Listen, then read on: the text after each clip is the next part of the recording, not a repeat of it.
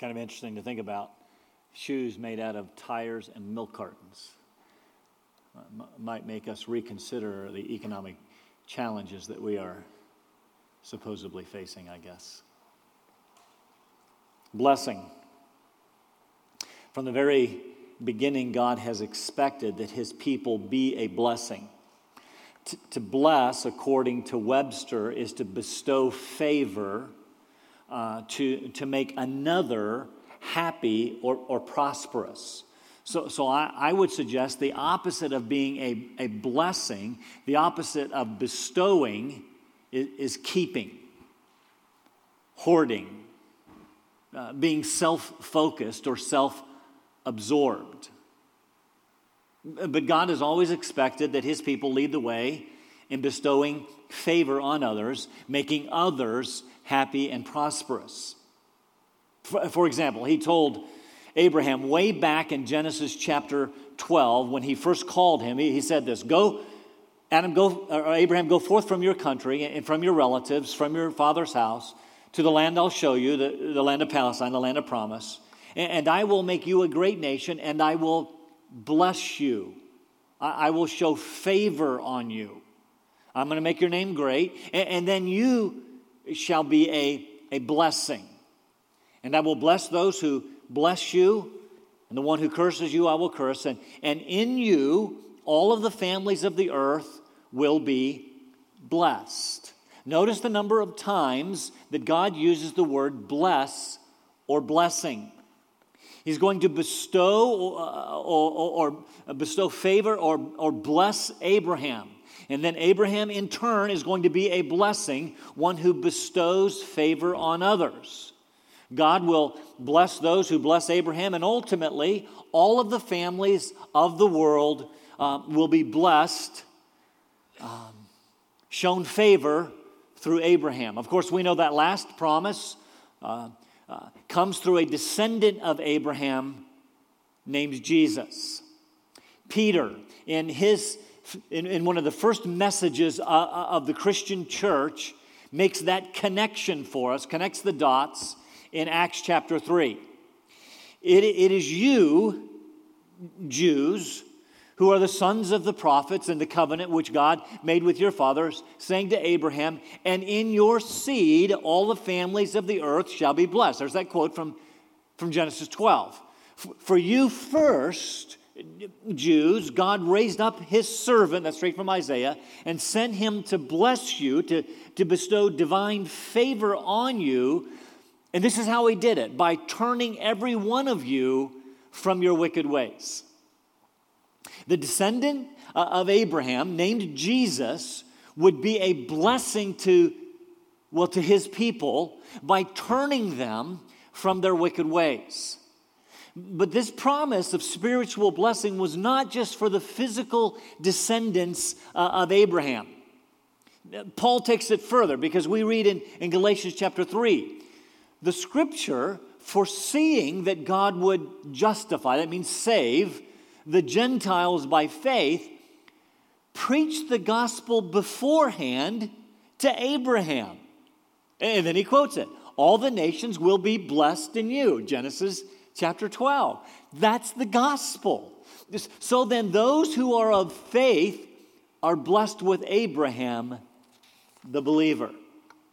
And so, my premise this morning is that God expects his people to be a blessing to the world primarily by sharing or by bestowing the gospel of Jesus Christ on others.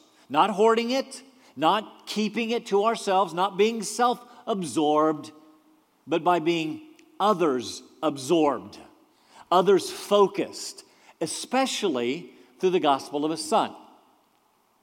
We said this is our fourth and final week in our, our series on, on life groups. Life groups, you know, is the new name for our small group ministry. And we've had this intentional focus on life groups because we believe that they should be central uh, to the ministries of our church, vital to both our spiritual and we're going to see this morning to our numerical growth. Glenn introduced the, the series by, by talking about the importance of living life together as followers of, of Jesus Christ, and he introduced three key words that, that Andy just um, reviewed for us to help describe the purposes of our life groups. Uh, belong, which describes uh, intentional gospel community. To become, looked at last week, which describes intentional gospel growth. And this morning, bless which describes intentional gospel mission. Again, we've already talked about the first two. To belong is what everyone wants, indeed, what everyone needs. To love and, and be loved, to, to belong somewhere. God made us that way. He created us to be in relationship.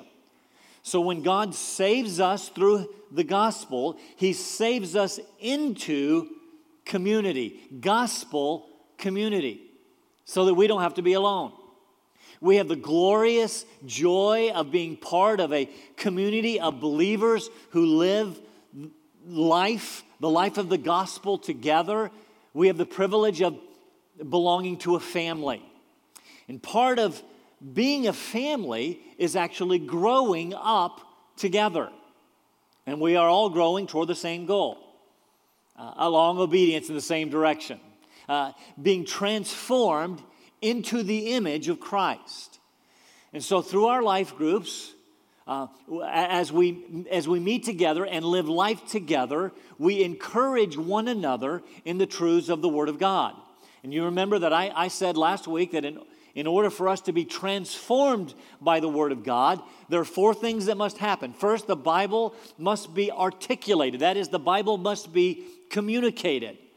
Second, it must be assimilated. In other words, it, it's not just heard, but it needs to be understood. Third, then having been understood, we're not just trying to get smarter, it needs to be applied. And then, and then fourth, there must be accountability. And I suggested that there's perhaps no greater place for that transformation in the Bible uh, through the Word of God to take place than through our life groups. But, but, but, but please notice, up to this point, our discussion about life groups has primarily been focused inward. Nothing wrong with that.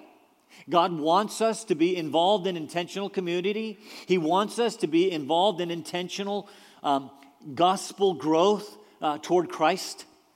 But we dare not stop there. The third purpose uh, of life group ministry is, as, as Andy said, is to bless which describes our gospel mission.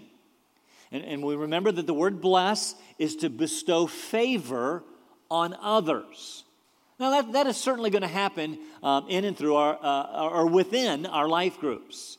Those of you who have been involved in, in small groups know exactly what I'm talking about. As we live life together, those with whom we are closest are there to help when we need it most.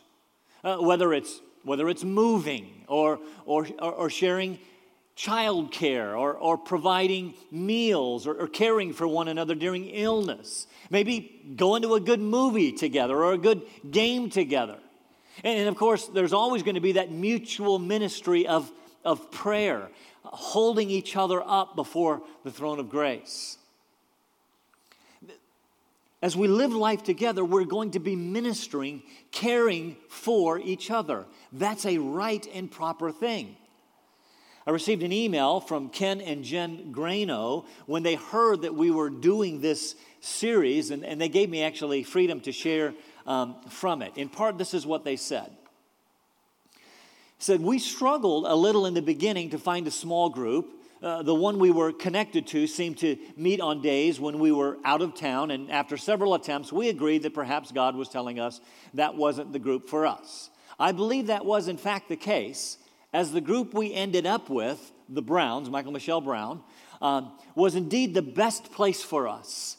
God provided a safe haven for us in that group, a place where we were welcomed, a place where we felt included and, and clicked quickly with everyone in the group. Our new friends quickly became our family, and they were there for us countless times during the many trials we faced. Words cannot express the gratitude and love we feel for our family. They truly demonstrated Christ's love to us in a time when we needed it most.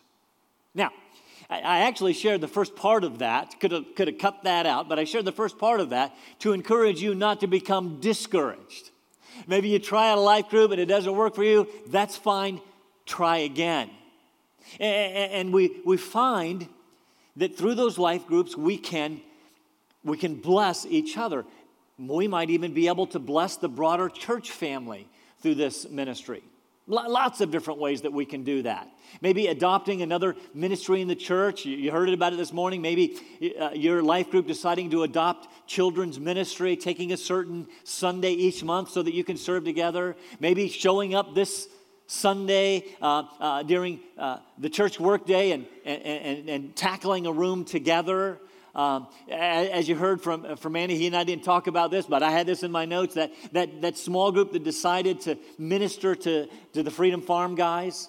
There are lots of ways that a life group uh, can bless the, the larger church family. But now, here, here's my question is, is that it? Are life groups intended to just be for us? Is it, is it in, are they intended just to be a place for us to belong? To, to live in community, to love and, and be loved, all great stuff, a place to grow in the gospel, a place to serve and be served as we bless or, or bestow favor on one another. Is that it? I want to suggest this morning that life groups can provide one of the best opportunities to reach those in need, to reach those outside the church to even reach non believers, those who are not yet part of our family. It's our responsibility and ought to be our desire to do two things for those outside the body of Christ as we seek to bless them. Two things we ought to do. First, we should seek to relieve the misery of those around us. That's mercy. God expects us to be people of mercy, uh, taking care of the poor, taking care of those in need, seeking justice, being a voice for the oppressed, things like that. The, the church should lead the way in doing that. I'm not, and I'm not even talking about politics. I'm talking about our responsibility as followers of Christ to make a difference as it relates to mercy in the world. And we can do that um, for example, as you heard the examples uh, this morning, by serving at the hospitality house, maybe building a, an orphanage in Nigeria, or, or sending shoes through Sole Hope, serving with Samaritan's Purse. Uh, uh, giving to Samaritan's Purse to, to help in disaster areas, feeding refugees in Sudan. Lots of ways that we can show mercy. But the second thing that, that, that we have a responsibility to do toward those outside the church, it's a very obvious one, is to see those around us join us in a commitment to Christ as the way, the truth, and the life. The scripture clearly teaches that He is it. And if we believe that He is the only way, truth, and the life, then we should do all that we can to urge others to join us in the community trip to heaven. Our family life should be so contagious, so compelling, even confrontational, so loving, so real, so inviting, so different that people observing us want to become a part of what we are. Now, most of us understand that evangelism is, is part of our responsibility. We know the verses. Um, I, have taught on these verses before. Here are a, few of the normal ones that, uh, that, that, we have. We could have read, I, I could have read from uh, 2 Corinthians chapter 5, but Matthew 28. Jesus' last words um, to the church that we call the Great Commission. I've told you before, it's not the Great Suggestion, it's the Great Commission. Jesus came up and spoke to them, saying, All authority has been given to me on heaven and earth. And here, I'm do- here's the first thing I'm going to do with that authority that is mine. I'm going to give you a command. Go therefore and make disciples of all nations, baptizing them in the name of the Father, Son, Holy Spirit, teaching them everything. And I'll be with you along the way. Luke chapter 24, his last words to his disciples in that particular gospel. Thus it is written that the Christ would suffer and rise again from the dead the third day, and that repentance for forgiveness of sins would be proclaimed in his name to all nations. Notice, beginning from Jerusalem. In other words, beginning where you live, we share the gospel here and we take it around the world. Truth is, God is an evangelistic God. We've all heard that before. He sent his son to reach us. He expects us in turn to reach others. John chapter 20. Peace be um, with you as the Father has sent me, Jesus said, I also send you.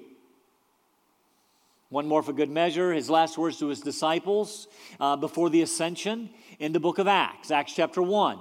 You'll receive power when the Holy Spirit has come upon you, and the Holy Spirit has come. You'll be my witnesses. Notice the progression. Jerusalem, where we live, Judea, Samaria, the high country, North Carolina, even to the remotest part of the earth. We get it. It's our responsibility to share the gospel, and it needs to start right here. Many of us are, are aware of lots of different evangelistic strategies. There have been lots of good ones through the years confrontive or aggressive evangelism, like I used to be involved in, or in the early days of my ministry, door to door visitation or even street preaching. Um, evangelism explosion, lifestyle evangelism, Easter outreaches, judgment houses, kindness outreaches. Those don't sound like they go together. Evangelistic crusades. We understand that while the message never changes, that is the gospel, the good news about the death, burial, and resurrection of Jesus Christ, that never changes. Methods, methods come and go. So here's my question What, would, what is it the best method for evangelism today? Now, this is going to come as a bit of a shock, but I want to suggest that life groups is at least one of the best. Why do I say this? Well, I've got biblical support. Jesus said things like this John 13. You know this verse. A new commandment I give to you that you love one another, even as I loved you. Love one another.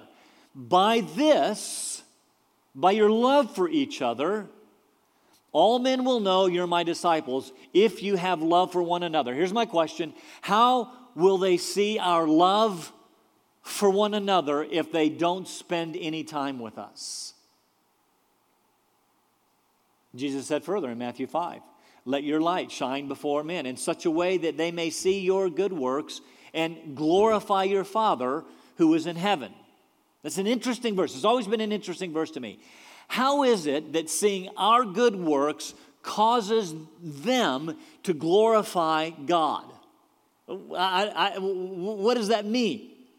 Well, Peter tells us in 1 Peter chapter 2 Keep your behavior excellent among the Gentiles, that is, unbelievers, so that in the thing in which they slander you, even slander you for being good people, they may, because of your good deeds, as they observe them, glorify God in the day of visitation. That's a little odd at the end. What is this day of visitation? I, am not alone in this, others believe it's the day that He visits them with the gospel of salvation. They, having seen our good works, our changed lives, our love for one another, the day that He visits them by His Holy Spirit, they go, Yes, I like what I've seen. I like the results of the gospel. Here's my point. In order for non believing people to see our love for one another and our good works, they must spend time with us we must resist the urge to always be a holy huddle, to only go from Christian event to Christian event, from Sunday morning worship to life groups that are only for Christians. Now, they, non believers, can see a certain degree of our love and, and good works if they come on Sunday mornings and, and watch us worship, watch us fellowship, and watch us learn.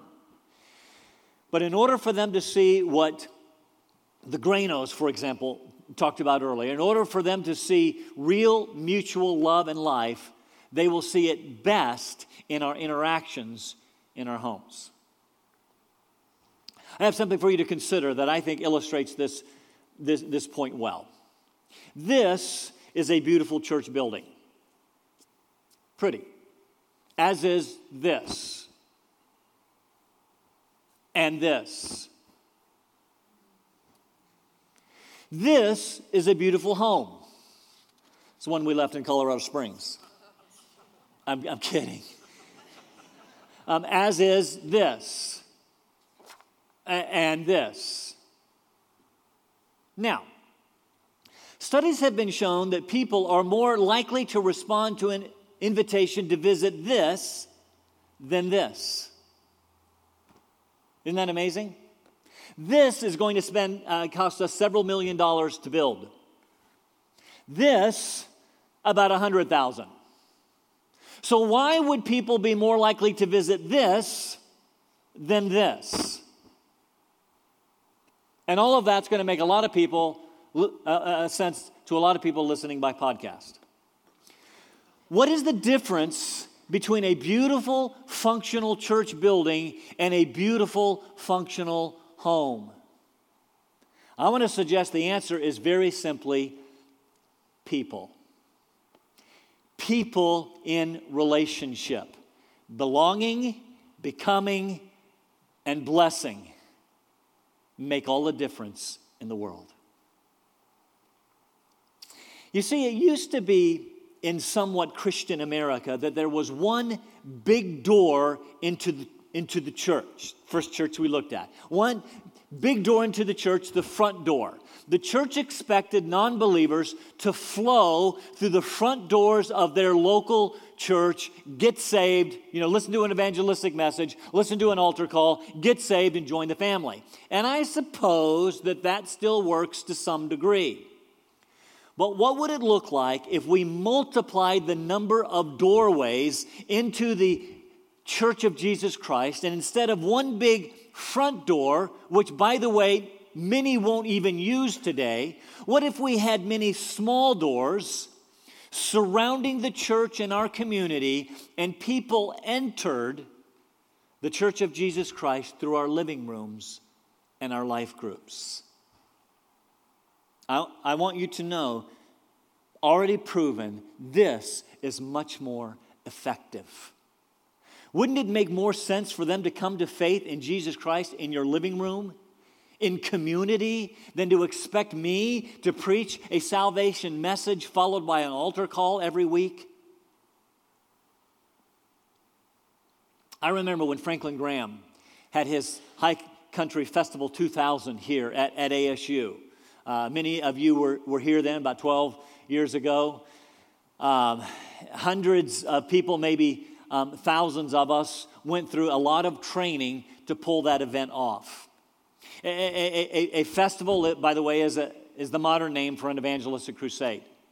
Now, I used to think bring a big name like Billy or Franklin uh, into town, throw up a tent, or rent a stadium or a coliseum, preach the gospel, and thousands will respond. That's the way it works. Well, I found out through this training that is not how it works. As I recall, I think my numbers are correct, over 90% of the people who respond at such evangelistic crusades were invited by a friend, a personal friend, or a family member. They didn't just show up. Oh, Billy's here. I think I'll go listen to him preach. They didn't just show up. There was a relationship that already existed. So, as we close, I want you to think about it. In what way is the Church of Jesus Christ, let's be more specific, in what way is this church involved in evangelism? I want you to understand that we believe that the church gathers not to listen to me preaching evangelistic messages. The church gathers on Sunday mornings primarily for worship fellowship, prayer, discipleship, all of those other reasons for which the good reasons for which the church exists. But not, we don't gather for Sunday mornings primarily for evangelism. It is as we go out from here that we, among other things, do evangelism. Now, that's not to say that people won't get saved on Sunday mornings. 1 Corinthians 14 makes that clear. But it is as we go out and, and, and gather, and, and, and people see our love for one another, and, and, and they see us caring for one another, that that becomes attractive. It doesn't mean that when we go out, other things like fellowship, nurture, discipleship, prayer won't happen either in our life groups. Of course they will. That's what we talked about the last couple of weeks. But how are we doing in evangelism? How are we doing sharing some good news with people we work with and, and, and serve with and live with in our neighborhoods? Don't just look at life groups as yet another way for us to bless one another. Look at them as a way to bless those outside the church. And it can come in, in, in, many ways the way that Andy described. As you take a specific time, maybe once a month or something like that, where you intentionally decide, we are going to go bless our world. I want to encourage us to allow non believers to see our love for one another, our care for one another, our good works. I want to encourage us to make our life groups a wonderful doorway into the church through the gospel of Jesus Christ. Let me pray for us.